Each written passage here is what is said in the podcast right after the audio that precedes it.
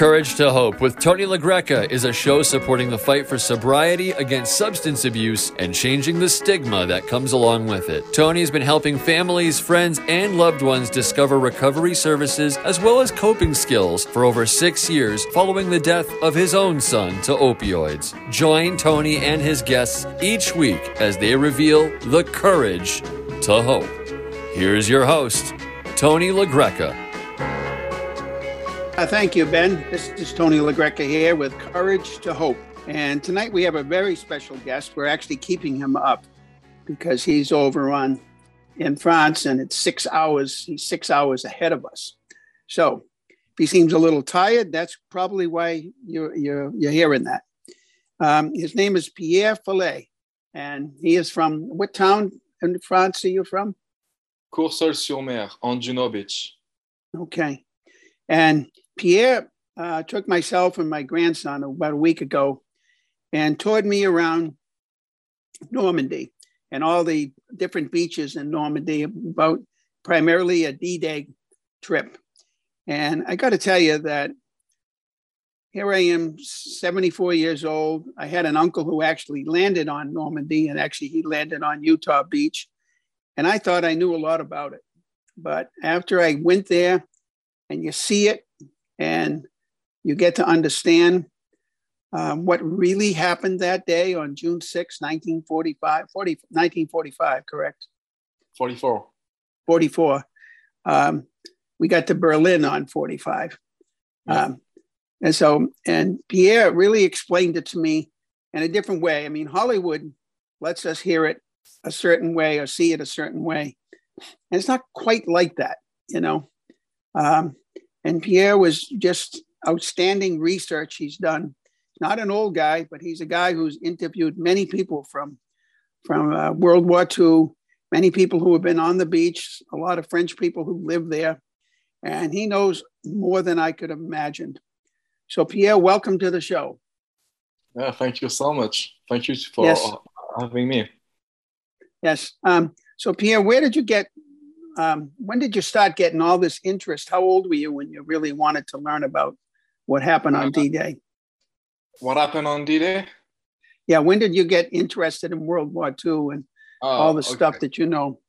Okay, so it was in 2002. My father took me to my first Memorial Day. It was in Belleau Wood, which is the first battle for the United States Marine Corps, because I was born there it was in 2002, and then I started to read World War II and World War One books, and this is how my passion for history arrived. Well, it's a good passion to have, and it's yeah. um, it's great that you're able to um, take care of people who come over from other countries, and you're giving them uh, the real feel for what it's about. So let's talk about um, the preparation for the landing. And approximately, uh, this is something I was unaware of. How many ships were there out there on the day of the landing? Uh, about 8,000. 8,000? Yeah, approximately. I, I, uh, I don't know precisely the number, but yes, it's about 8,000. See, in my brain, I would have never thought anywhere near that number. And how many men were on all the ships and and that that part of it roughly? Um, so we have about 14 about 14,000 men which trained at the Assault Training Center, the training for the landing in Normandy. But I do not I do not know, unfortunately, precisely the number of men who, who stormed the beaches in Normandy. Okay, so can you explain uh, another thing? Is from from Utah Beach to the other end of the the first beach. Um, what's the distance? It's about it's between it's between 60 and 70 miles. Okay, and that's uh, something that I never realized that they were so far apart. Oh, I yeah. was under the impression that they were kind of like, you know. Actually, it's not miles, it's kilometers. It's still far apart. Yeah. yeah. It's still in the in the 50s in miles. So um, also let's start off with with um, Utah Beach. Uh, they all landed at the same time, correct? Yeah, 6.30 of the morning. In the morning. But the night before, we had paratroopers dropping down. Yes, and so we had... Explain how that worked. Yes, so we have two airborne divisions which were dropped in the outskirts of Utah Beach to seize bridges and crossroads, I would say to isolate Utah Beach for the infantry, which will land at 6.30 on Utah Beach. And what was some of the surprises that the paratroopers found when they landed? So when the para, when the paratroopers landed, uh, many of them drowned into the flood, um, into the swamps, because all of the area, I would say, in the outskirts of Utah Beach is made of swamps. So when Rommel became the commander of the Atlantic Wall on Western Europe, he rapidly understood that the area inland in the outskirts of Utah Beach was, from a military point of view, an important crossroad with the town of Carentan. So he was, I would say, trying to find a way how it would be possible to protect this area. And unfortunately for the Allies, I would say Rommel had an interest in history.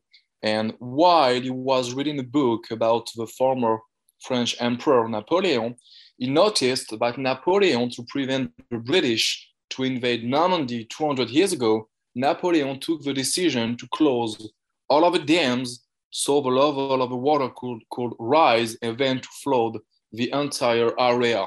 So this is why Rommel did in November, uh, yes, in November 1943, to, I would say, to prevent any landing from the sky or from the sea.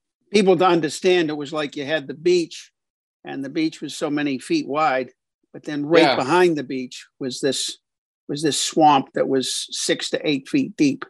Yeah, yeah, yeah. Because uh, we if we control Utah Beach, control Utah Beach, I would say is the first step. But if the two airborne divisions do not control, do not control, I would say the exits uh, inland, the infantry troops on the beach are sitting ducks because the we, we, we need to control the four exits, so four roads which run from the beach to make it to inland because everything was flooded by the Germans. And it took six months for Rommel to flood the entire area. Okay, six months. So and the so did the the um, did the Allies have any idea that the water was there, or were they so, surprised?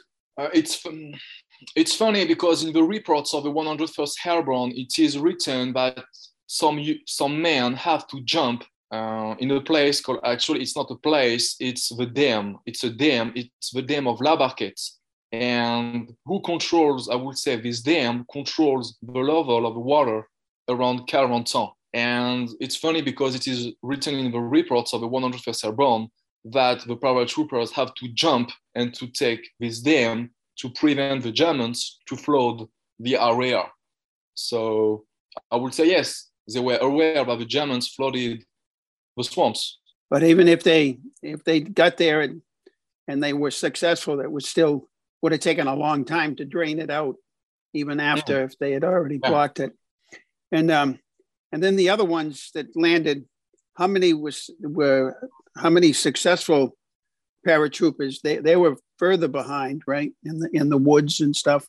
Yeah, because so during the night of the 5th to the 6th of June, like I told you, we have two airborne divisions which were dropped in the outskirts of Utah Beach. But because of the weather conditions, uh, the, way, the weather conditions was cloudy and um, because all of the fields, I would say, were flooded, it was almost impossible for the pathfinders. So the pathfinders, I would say, the pathfinders have first paratroopers who jumped in Normandy, and their mission was to turn on what we call a transmitter.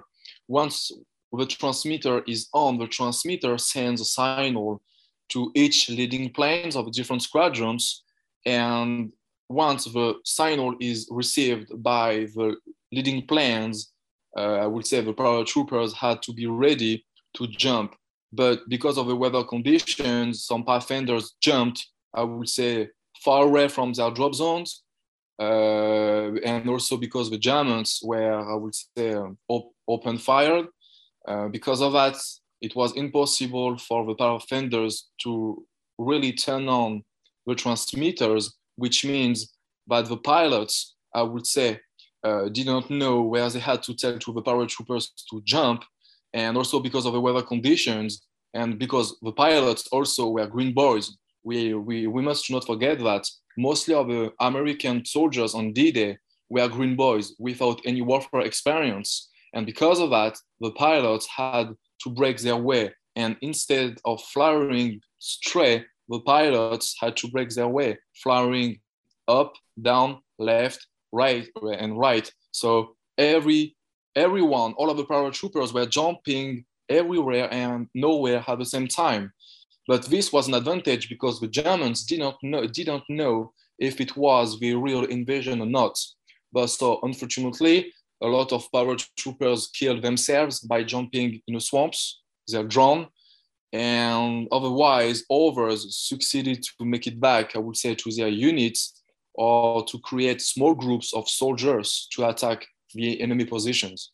And when they were in the woods and it's pitch dark and foggy and drizzly, um, yeah, how did how did the paratroopers know that it was uh, a person who was uh, on their side or it was a German? What was the oh, little the, device they had? The paratroopers had crickets. So one click, if the paratroopers click one, so one click has to be has must to have for answer. Sorry, two clicks. Okay, so one click, two clicks. Okay, right. So when um, when the when the the the landing was on Utah Beach, as you said, they had four possible roads that they could take, and that mm-hmm. was the the plan was they're going to take all four, right? No, the plan. So no, no, the plan for the Utah Beach, the soldiers of the first wave had to land between exit three and exit four. Why? Because between the two exits, so between exit three and exit four, inland there, there is a village of Saint Martin de Varreville. And in this village, there was an, um, a German artillery position, 155 millimeter guns, the same guns as Pointe du Hoc. And those guns were able to change the outcome of the landing. So we, we needed to land for Utah between exit three and exit four. But because of the weather conditions, because of the waves, because of the smoke, and also because from, I would say, the undetected mines, because the Germans created a new kind of mine, of mines which were undetectable because they were made of plastic. The barges, I would say, were pushed two miles south, and instead of landing between exit three and exit four for Utah, we land in front of exit number two. Okay, so now they're in front of exit number two, which is yeah. where they weren't going to be. Um, but instead of being jammed up there, I understand that um, there was a special American who was pumping everybody up and running up and down the beach. And and uh, yes. who was that, and what uh, did he say? So this guy was so actually it was Gen, uh, Brigadier General Theodore Roosevelt Jr. So the son of Teddy Roosevelt, the American president. And actually, it was, I would say, was the first American soldier to land on Utah Beach on the day. And he rapidly understood that something was wrong because instead of having two roads, so two exits, we had only one exit, so exit two. And it, he had a tough call because um, he said that, no, he didn't say that, but he thought that should I tell my men we have to go back to the barges under enemy fire to land between exit three and exit four, as it was planned, or should I tell the Navy uh, we are landing at the wrong place, but we start the war now? And Roosevelt took the right decision and said he said something like this: "The war starts here and now, in front of exit number two.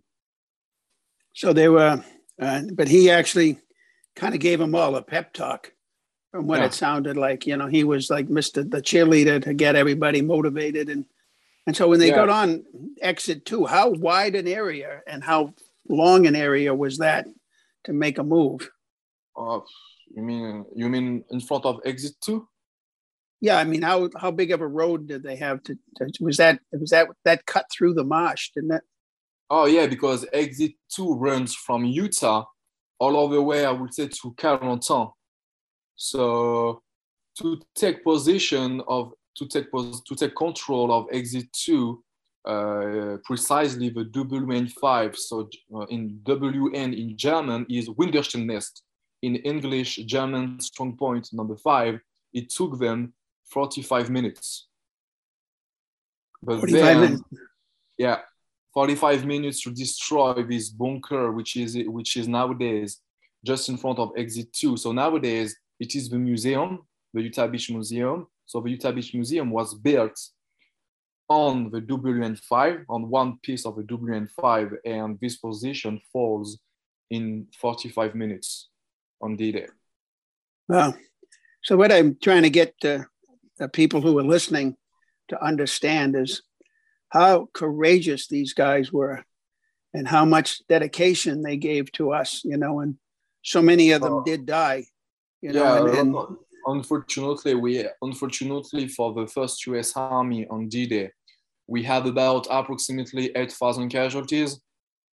8,000 casualties, but I will always I will always have respect for the World War II veterans because those guys were young, very young they left the United States, their home, their families, their country to liberate Europe, to liberate France, to liberate Belgium, to liberate Netherlands, Luxembourg, and also the Germans from the Nazis.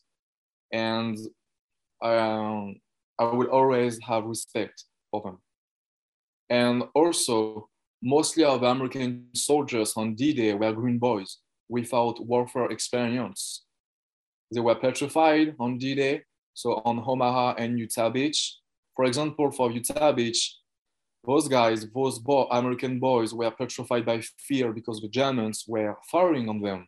And thanks to Teddy Roosevelt, Teddy Roosevelt succeeded in remotivating those guys. And thanks to him, Utah Beach will be under the control of the American army in less of 45 minutes. At 7.15, Utah Beach is under the control of the American army on D-Day. That's absolutely amazing. And the sacrifice that those 8,000 did. And, and you say young, I mean, I think the, my uncle was 19 when he was there. So I'm mm. sure there was even young 18 year olds, 18, 19, 20, and probably not too much older. Um, but uh, that was just, just phenomenal. The other, um, the other thing that you, I understood you showed us a couple of bunkers where the Germans had dug these big bunkers where, and they were all connected by tunnels underneath the ground. And uh, is there a name for that place? Yeah, so we went together to the German battery of Azeville, 10, 10 minutes drive from Utah Beach. So this German battery is inland, in the outskirts, I would say, of Utah Beach. So this is something interesting. On D-Day, we control Utah Beach. We control Utah Beach, but we are still receiving fire coming from two German batteries, which are inland, the Azeville battery and the Crisbecq battery. And the Azeville battery will fall under the command, under or under the control of the American army three days after the landing on the 9th of June, 1944. So we control Utah, but we need to take down all of the German artillery positions and the the ship, uh, the USS Nevada, sent one of yeah. those. Tell us about that. So it's, it's, it's oh, almost it's almost hard to visualize that they could do that from out in the ocean. Oh, uh, yeah. Tell the so, tell the audience what that was about. Oh, okay. Yeah, the USS Nevada. So the USS Nevada had a, lo- a lucky hit while he was, I would say, firing on the Azeville battery because one shell uh, I would say, will enter by entered through the entrance of a gun. So all of the Germans, all of the German gunners were inst- instantly killed by the blast.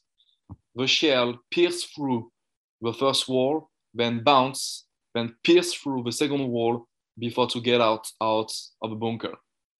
And the shell didn't explode. Yeah, and it's still there. Yeah, part of it still. is still there. Yeah, he's Which still in the bunker. One and piece. Who, who, who was in, who built those bunkers? What um, was the? How was it? it was, people pe- um, people working against their will.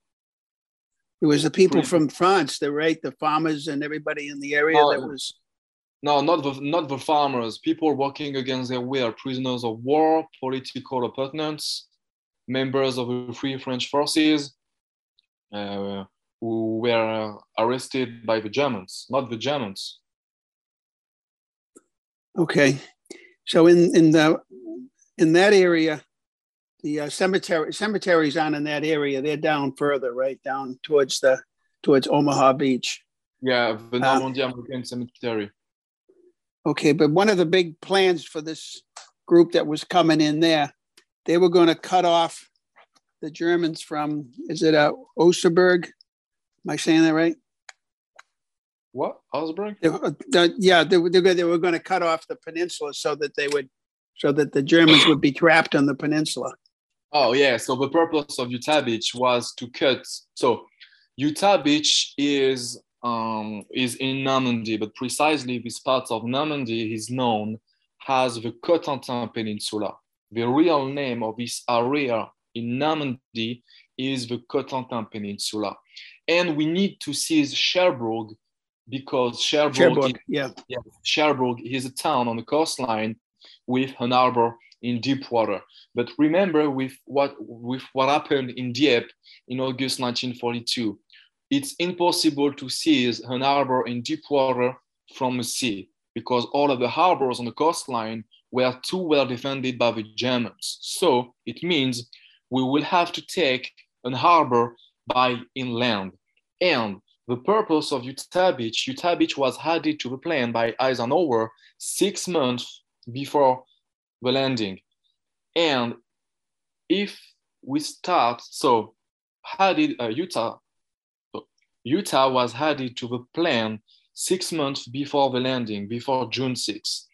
If we control Utah, we we will be able to go all of the way to the west coast of the Cotentin Peninsula, so to cut the Cotentin Peninsula. And if we do that, we will be able to isolate Cherbourg. And to take Cherbourg, we have three main actors. We have the 4th Infantry Division. So the 4th Infantry Division's division lands on Utah Beach on D-Day.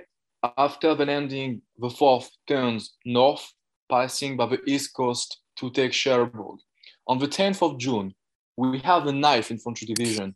And the 9th Infantry Division's division lands on Utah Beach, then we'll cut the Cotentin Peninsula. And once the first mission for the knife is down, the knife turns north, passing by the west coast to take Cherbourg. And finally, in the center, we have the men of the 79th Infantry Division. And Cherbourg will fall on the 25th and 26th of June, 1944. So why two days? The Germans will take the time to destroy the entire harbor and it will take more than three months, three months for the American army to put it back in operational state. So you could bring in bigger bigger ships to bring in heavy duty equipment and Yeah. and and all of that, right? Yeah. So, um, so now we got the whole area cut off. They got the peninsula. Now, did they take most of those German soldiers that were in Cherbourg? Did they end up being um, prisoners, or did they fight till the Prisoners of end? war. Prisoners They were. of They war. they they Yeah, knew that they were trapped, right? Yeah. yeah so they, they were trapped uh, they were trapped and the first prisoners taken in normandy were sent in england and then in the us Okay, so now, so now after we've done that, they're on the march. Now let's go to Omaha Beach. And did we have more soldiers land at Omaha than landed at at um, Utah, I was it equal? so for for the landing at utah beach we have one division. We have the fourth the, the fourth infantry division and the engineers and at omaha beach we had two infantry divisions. So on the eastern part we have the men of the first infantry division also known as the big red one. And on the western part we have the 29th infantry division. So two divisions for omaha and one for utah beach okay, now we're doing the landing there, and Um, it, I kind of vaguely remember some of the things about the, the fire that was going on and the smoke and and can you kind of Oh. describe how the whole landing worked okay, out? so um, at Omaha Beach, we got hears on the coastline. We got hears, and the idea was before the landing of the troops to send screaming rockets, and those rockets were supposed to hit the top of the hill. And the idea was to petrify all of the Germans because the Germans in position at Utah and Omaha. So this is only for the landing on Omaha. For the landing on Omaha, we planned, so the plan was first to fire screaming rockets to petrify the German soldiers because they were not motivated in fighting. Veterans of World War One were worried because they had maybe one or two sons fighting the Russians and also teenagers, 16, 17, or 18 years old. But because of the weather conditions, those rockets, rockets hit the front of the cliff, so the front of the hill.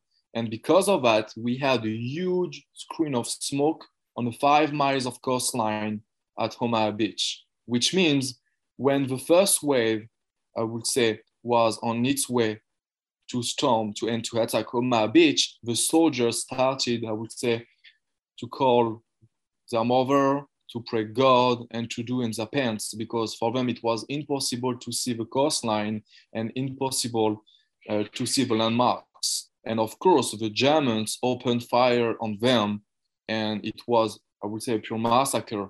So, of course, the US Navy opened fire. Of course, the US Navy knew where were the enemy positions, but once again, because of this huge screen of smoke, the Navy opened fire, opened fire too short on the beach or too far away inland. Then, after the shelling of the US Navy, we have heavy bombers who had to take over.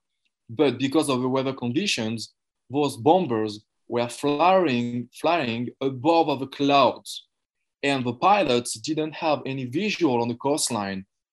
It is, I would say, a great decision and honorable decision because they wanted to prevent a friendly fire, but it was a huge mistake. The pilots waited three extra seconds before to drop the shells five miles inland. So on D-Day at Omaha Beach, not a single German position was hit or destroyed by the American shelling. And so, how did they get them eventually? What was the process that? So we now got them. Then the Germans are all still in place. Were the So the German- paratroopers at all involved, coming from behind, or were they? No, Not no, no, no, no. We, do, we, we, we didn't have any paratroopers at Omaha Beach. We, we had only infantry troops, the boys of the 29th and the boys of the 1st Infantry Division and the engineers. So the idea, so the idea for the engineers was to create a gap in the seawall to move forward, to get out of the beach. The engineers do not fight, I would say, the Germans, but they were fighting against the seawall. Once the gap would have been created, the infantry troops will take the gap to get out of the beach. But because of this huge screen of smoke on the five miles of coastline, everyone was landing everywhere and nowhere and nowhere at the same time. And there is a general, his name is General Cota. He lands with the 29th on D-Day. And I would say was dispirited, desperate, desperate or dispirited. I'm not sure. um, I would say, so General Cota was, I would say, uh, like Teddy Roosevelt, he, he was running to one point to the other on the beach, trying to remotivate those boys petrified by fear, and he was under enemy fire. And at one moment, he sees coming in action the 5th Rangers Battalion. And the 5th Rangers Battalion were supposed to be the reinforcements for the 2nd Rangers at Pointe du Hoc but that is another story. And Cota will give the order to the Rangers of the Fifth Rangers to climb the hill and to attack the Germans by inland. And the Fifth Rangers will succeed in uh, will succeed to I would say to open to open a gap to attack the Germans by inland and exit number one, so road number one on the western part of Omaha Beach will fall under the control of the American army at 9 a.m. So two, almost two hours and a half after the beginning of the landing. And on the eastern part, on the eastern part, um, exit four, so exit four will fall at 2 p.m. Uh, because there is a German soldier who was in position on the WN, WN62, so German strong point number, number 62. His name is Ein Severloh, also known nowadays as the Beast of Omaha Beach. And Ein Severloh started to shoot with his machine gun from 6.30 to 2 p.m. without any stop. Yeah, he had like three feet of shells in his in his thing yeah. with him, right? It's like a yeah, because yeah. At, at 2 p.m. only three Germans were still alive on the WN 62, only three of them, and Ein Severloh was one of them. So of course, Severloh knew no matter what, the Americans will have the control of this position. So he was running for his life, and so he will be taken as prisoners of war as prisoner of war. He will be sent in the US. But when the engineers, so after the landing, the first mission for the engineers was to clean and to take off all of the vehicles destroyed on the beach so we can bring supplies, equipment, and men. And also the engineers has had the mission, the engineers had the mission to go inside the enemy positions to make sure that everything is safe. And when the engineers went inside this machine gun position where Ein Severloh was, and when they found more than three feet of empty shells, they were looking for him, for this unknown enemy soldier. But Severloh was not crazy. He didn't tell, yes, it was me, because the American soldiers would have killed him no matter what. So he didn't tell but it was him. But in the in the 80s, 90s, I don't um, I don't know precisely, but Severloh has written a book about his warfare experience. So this is how we know that he was this German soldier inside this machine gun position overlooking Omaha Beach. He wrote a book. Yeah, the WN yeah. 62. Yeah, that's very nice of him. Yeah. yeah. Yeah, yeah. And I understand he killed 800 to 1500. Uh, you don't know how many, it's a lot. In his, in his book, he has written he killed approximately 2,000 American soldiers. So he didn't kill 2,000 American soldiers, but he approximately wounded 2,000 American yeah. soldiers. Pierre, when uh, you were driving us around, you took us to this little peninsula where you had like a like a little park and there was kind of an interesting story about about um about one of the soldiers. Could you elaborate on that please? Oh yeah. So you are talking about Frank Peregory the medal of honor recipient. So after the landing the mission of the 29th so the 29th Infantry Division lands on Omaha Beach on D-Day, and after the landing, the mission of the 29th is to turn west to make the connection with the Rangers at du Hoc, and then to continue toward the west to go to a place which is known as Carentan, the town of Carentan. Why? If we do the connection in Carentan between the forces of Utah and the forces of Omaha, the American army will be able to create a real bridgehead in Normandy.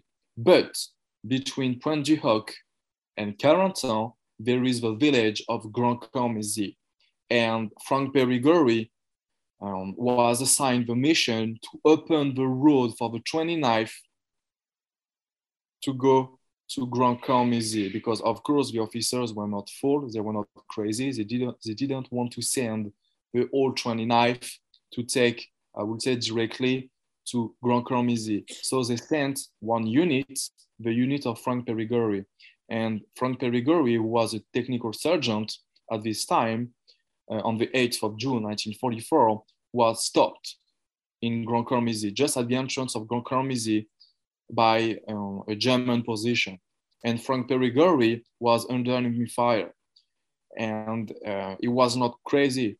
So at first, he called for the support of the tanks, but the tanks were too far away, still on Omaha Beach. Then he called for the support of the Air Force, but because of, because of the weather conditions, because of the weather conditions, the planes, it was impossible for the planes to fly. But Frank Peregory knew that if he, if he wanted to save his life, but also his comrades, he had to take down, no matter what, this enemy position. So, on its own, own initiative, Frank Peregory took the decision to run through the minefield without to know where the mines were under enemy fire. He jumped in the first trench. Then he attacked the enemy soldiers with his rifle, bayonet, and grenades. And he took three prisoners of war and he killed five of them. In the meantime, his comrades were thinking that it was dead, but it was not dead. It was still alive. And Frank Peregory noticed that the trench was leading to the main machine gun emplacement. So Frank Peregory went back in the trench, continued to attack the enemy soldiers all by himself, and all by himself, he captured 32 German soldiers. So at all, he has taken 35 German soldiers. Then, so Frank Peregory will be recipient of the highest distinction for an American soldier in combat, which is the Medal of Honor. But Frank Peregory, Frank Peregory will never know for what he has accomplished in Grandcamp-Maisy. He will receive the Medal of Honor because he will be killed in the, in the village north of Saint-Lô, in the village of Couvains. So the story of Frank Peregory is interesting because when the United States were drawn into the Second World War, Frank Peregory was a National Guard, the National Guard of Virginia. And in 1942, so 1941, 1942, when the US were drawn into the Second World War, the National Guards were reactivated and became once again infantry division. And Frank Peregory, at this time, so when he was still in Virginia, he was transferred on the east coast of Virginia to prevent, to see if the Germans will try to invade, I would say, the United States. And while he was patrolling, so a jeep fell in the water, a jeep with four American soldiers. So three of them uh, will make it to the, surf- to the surface, and to and those guys I would say, were still alive, but the fourth one, the last one, was still under the water. And Frank Peregory, uh, Frank Peregory, who didn't know this comrade, at the risk of his own life, will dive, dive three times to save the life of his comrade, but he didn't, he didn't even know. And Frank Peregory didn't know how to swim. So this is why this guy is amazing and for what he has accomplished, but not in combat, he will be recipient of the highest distinction for an American soldier, which is the Soldiers of Medal. So Frank Peregory was a recipient of the Medal of Honor and a recipient of a Soldiers Medal. So he's one of the very few that's ever had yeah. both of them, if any. Yeah. So now, now we, um, now we're all to, eventually Utah and Omaha they get they they they hook up and they got to get to Carrollton and tell us about the, that that battle and how that all took place. So um, after the landing, so the first objective for the American army is to may it's to create a real bridgehead in Normandy. So we have to take the town of Carentan. Why? It's Because Carentan is between Utah and Omaha Beach. If we take Carentan, we will be able to create a real bridgehead in Normandy and to prevent the Germans, I would say, to counterattack. So the connection in Carentan will take place on the 12th and the 13th of June 1944 with the soldiers of the 101st Airborne and also the vanguard of the 2nd Armored, Armored Division who was coming from Omaha Beach. So on the 12th of June, on the 12th of June, so Carentan was liberated. The first objective for the American army after the landing is to go to Carentan. Why? Carentan is a town between Utah and Omaha Beach. And if we control Carentan, we would be able to create a real bridgehead in Normandy. So the battle, so Carentan, this connection was made on the 12th and on the 13th of June, 1944, with the soldiers of the 101st Airborne and also with the vanguard of the 2nd uh, Armored Division, who was coming from Omaha Beach. Why were do they, you... were they successful and and was that a big battle or was that? Oh. Um... yeah. Okay. So the um, so to go to Carentan, so to go to Carentan, uh, the the paratroopers of the 101st Airborne were arriving from the west, from the north of Carentan. So exit two, exit two, the road exit two runs from Utah all the way to Carentan, all the way to Carentan, and the soldiers, for example, the soldiers of the 502nd, 502nd paratrooper infantry regiment had to take this road to make it to Carentan. And between the town of Saint-Côme-du-Mont to Carentan, there is a road. There is a simple road, and, and on this road, there is four bridges. One bridge was destroyed by the Germans, and the three others were defended by the Germans. And that was the mission of the paratroopers, of some paratroopers of the 101st Airborne to take this road no matter what. And this road nowadays is known as the Purple Heart Lane because a lot of paratroopers were killed and wounded on this road by the Germans. And also, you have other soldiers of the 101st Airborne who were passing by the north of Carentan, and the connection, I would say, between all of the soldiers of the 101st Airborne was made just in front of the train station. Well, so that was one of the bigger battles. So um, I know you're getting tired, and I'll, um, I'll uh, try not to strain your brain too much. I know you've been you've been out there for ten hours already today. Yeah, 11. with with a, with eleven with a party that you toured around. I understand that, and it's close to nine o'clock your time, and and that's. Yeah. Let's talk about the cemeteries. I'm just, you know, I saw that there was a German cemetery, American cemetery, and a and a Canadian. Is there a British one too? Yeah, in Bayeux. Okay, so in the German one, who buried all those soldiers? So all of the soldiers were buried by what we call uh, teenagers camps, teen, uh, teenager groups. So those those teenagers, in the name, I would say, of peace in Europe. So the teenagers were coming from many countries in Europe, and they had to work together to do they did they actually have are they really in are they in coffins or are they just in bags or how what is underneath those those those uh all those stars you know all those yeah. crosses? I think coffins uh, i am not a specialist unfortunately of the german cemeteries but uh, yes i think they are buried in coffins the germans. Okay and in the american one there was what 8500 crosses 9,000. So for the Normandy American Cemetery, there is 9,388 American so, soldiers. So some Americans, their bodies must have been sent home because more than that died, right? Yes. So from 1944 to 1948, we had 12 temporary American cemeteries in Normandy. And in 1948, so the ABMC, the American Battle Monument Commission asked families where they wanted to have their beloved one of ones buried. So either at home in the US or, or where they paid the ultimate sacrifice.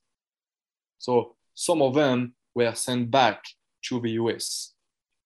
Precisely 36, 36% of the American soldiers um, were sent back to the US. Okay, and it's maintained now by um, you took us there. We watched the, the American flags coming down and the taps being played. And is that something that happens every single day? Every every day by any weather. Okay, and is that run by the French or by the Americans? No, by the American, by the American Battle Monument Commission. I see. Okay. So, um, what haven't I asked you yet that you would you think is important that people should know? Um, I think so. For me, the Normandy campaign is the longest campaign in Europe, about 100, 100 days. Uh, World War II in Europe for the American army, it's not only D-Day because because of Hollywood nowadays, everyone is focused on D-Day. But on D-Day was only the beginning. After after D-Day, we have the Battle of Carentan, the Battle of Cherbourg, the Battle of La Haye-du-Puits. For example, for the Battle of La Haye-du-Puits, which took place between the 3rd and the 6th of July 1944, we had unfortunately 15,000 casualties for the American army. Then we have the Battle of Saint-Lô. We have this huge German counterattack in the early days of August in a place called Mortain, where four SS Panzer divisions were attacking Mortain. Um, and then we have the closing of a gap of Falaise-Chambois, uh, where about 100,000 Germans were trying to escape, and those soldiers were completely surrounded by all of the actors of the Allied forces. The Poles, the Canadians, the American Army, British, the Free French forces.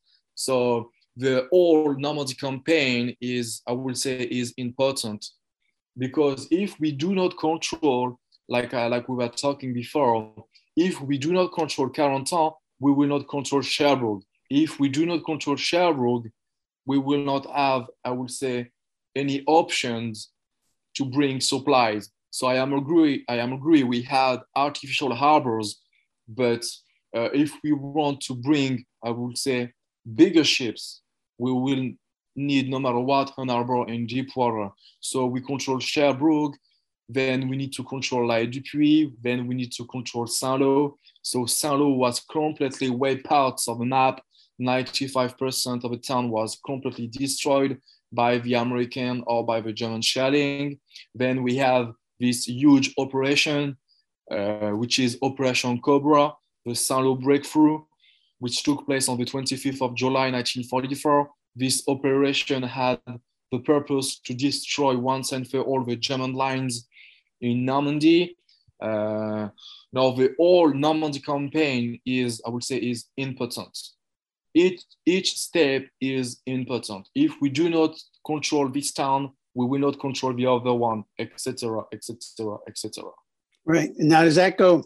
Did they go straight to Paris from there, or did they just cut across and go straight to to Brussels? Uh, so Belgium. After, so after Operation Cobra, so Operation Cobra took place on the 25th of July 1944. So after this operation, so this opera, operation is a huge success. We can finally launch the Third Army of Patton, and at this moment, so the Third Army of Patton was in Brittany. The first US Army, I would say, was in the south part of Normandy. So we had we had American soldiers on their way toward Brittany. The others uh, were doing a semicircle to go to Paris. Also, in the meantime, we had the landing on the 15th of August 1944 in the south of France, in the French Riviera, and the American divisions were, were landing in the south of France were fighting uh, toward, I would say, on the east parts of France toward the famous Alsace-Lorraine.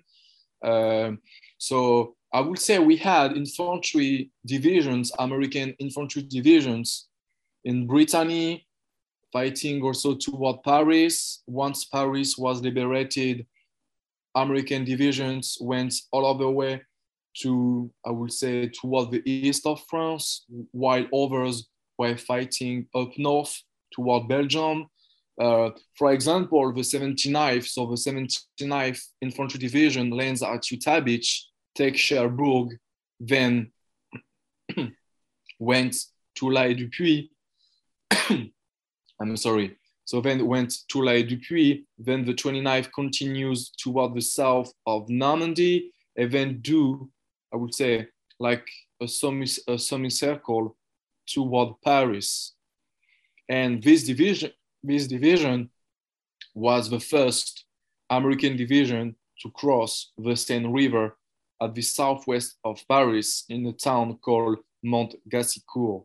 Once the Seine River is, is crossed by the 79th, the 79th went all the way to the border between France and Belgium, and then the 29th went toward the famous Alsace-Lorraine to the east of France. Yeah, I was going to say on the in the movies, it makes it sound like Paris is like uh, right next to Normandy. And I know oh, I was yeah. on a train. I was on a train going 100 miles an hour, and it was two and a half hours to get there. So if so, I was walking, it would take me days.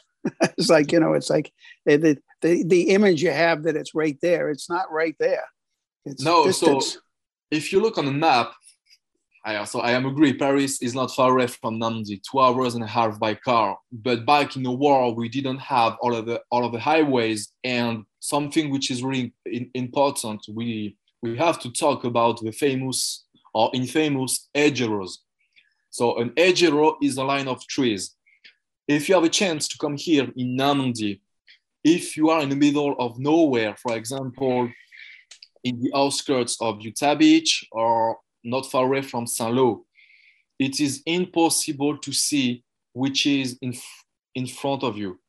It is impossible because Normandy, the western part of Normandy, the Cotentin Peninsula, the nickname of the Cotentin Peninsula is the Hedgerow County. It's not, I would say, it's not an open country. You have to fight field by field, ditch by ditch, uh, hedgerow by hedgerows. You know, uh, it's not a problem for the Germans. We lose one hedgerow, no problem. We lose one field, no problem. We will fight and we will defend the next one. For example, for the 29th, so the 29th lands at Omaha Beach on D-Day. The objective of the 29th is to go all the way to Carentan and then to turn south to take Saint-Lô. Nowadays, from Omaha to Saint-Lô, it's about, I would say, 35 minutes drive, which is nothing. For the 29th, it took 41 days from Omaha to Saint-Lô because you need to fight field by field tree by tree, edge by edge, house by house. It's like it's like little World One. So this is why uh, Patton, so General Patton was the officer who had the idea of Operation Cobra, but it was General Bradley, I would say, who received all of the credits because he was the commander of the first US Army. This is why we have launched Operation Cobra to destroy once and for all the enemy lines in Normandy because uh, we want to get out of Normandy. We are fighting since now one month and a half. At first, the American army had to go, had to enter uh, Brittany in July, and we are still in Normandy. So this is why we have launched Operation Cobra because it's not an open country, and we want to get out as quick as possible out of Normandy know, because the farms and the fields and all that gets a little easier. You can see ahead. Um, going back in the beginning, uh, from what I remember from one of the uh, movies I saw at the museum, the um, the actual Atlantic, the, the the, the western front started way up at the top of Normandy, Norway, and went all the way down to to uh, Normandy, to Spain. Spain right? And so Rommel put all this barrier up. Now there was a place where they thought that there was going to be the, the D-Day type launch was going to be, and they and they put Patton up there. And yeah, I, so tell us that little story because I think that was pretty good because it was a good distraction. Okay, so we want uh, so since 1941, the Allies knew how to decrypt the Enigma machine. So the Enigma machine was used by the Germans to send their encrypted messages. But the Germans didn't know that the Allies were aware that the Germans were expecting a landing in the north of France in a place called Calais because it is the shortest way between England and Calais. So for this reason, um, the American army took the decision to create the first United States Army group, which is a fake a ghost army. So General Patton was chosen to be the commander of this fake army because with the Germans were afraid of General Patton. Of course, Patton was so popular. And for the landing, for the landing, I would say to make believe the Germans that the landing will take place in Calais, so in the north of France, not far away from England, we need, I would say, a good, a, the, the very best American general. So Patton was chosen to be the commander of this fake army. Also, uh, the American army created pneumatic tanks, wooden barges, wooden planes, and all of his fake army was gathered in the southeast of England, close to Calais, to make believe the Germans that the real landing will take place there in Calais. So in reality, the landing will take place in Normandy. So we have chosen Normandy because we have beaches made of sand, and it is impossible to land on beaches made of, made of pebbles. So this is another story because we um, at first we tried to to land on beaches made of pebbles in Dieppe in August 1942, but this is another story that it didn't happen. Uh, it was a failure. Actually, the landing in Dieppe was a huge mistake. So we have to land on, on beaches made of sand, and also we have we must to have an harbor in deep water nearby, and also the landing spot must to be in a radius from England of from 150 kilometers. So the plan so the planes can provide enough support. And the only two places with all of these options were Calais and Normandy. But like I told you, Calais, it's not a good option. Too obvious, too well defended. So we chose Normandy. But nevertheless, to make the Germans focus on Calais, we have created yeah. we have created the first United States Army group, Bismarck Army. So all of this planning and everything put together and was General Eisenhower was in charge of everything. Is that yeah. correct? And he yes. was the uh, what what was he called? The supreme general. The, supreme, did... the supreme uh, the, the supreme commander of the Allied forces.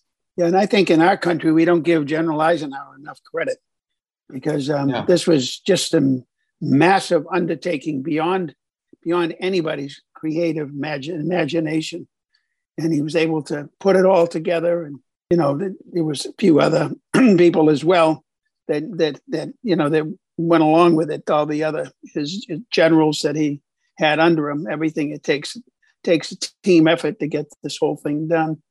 Now, do you think Rommel was a good general on yeah. the German side? Uh, yeah, Rommel was uh, was the best to me was the best German officer, the best field marshal, because Rommel knew that the landing will take place in Normandy. He knew because in 1940, 41, 42, 43, or 44, there was not a single German tank unit in Normandy.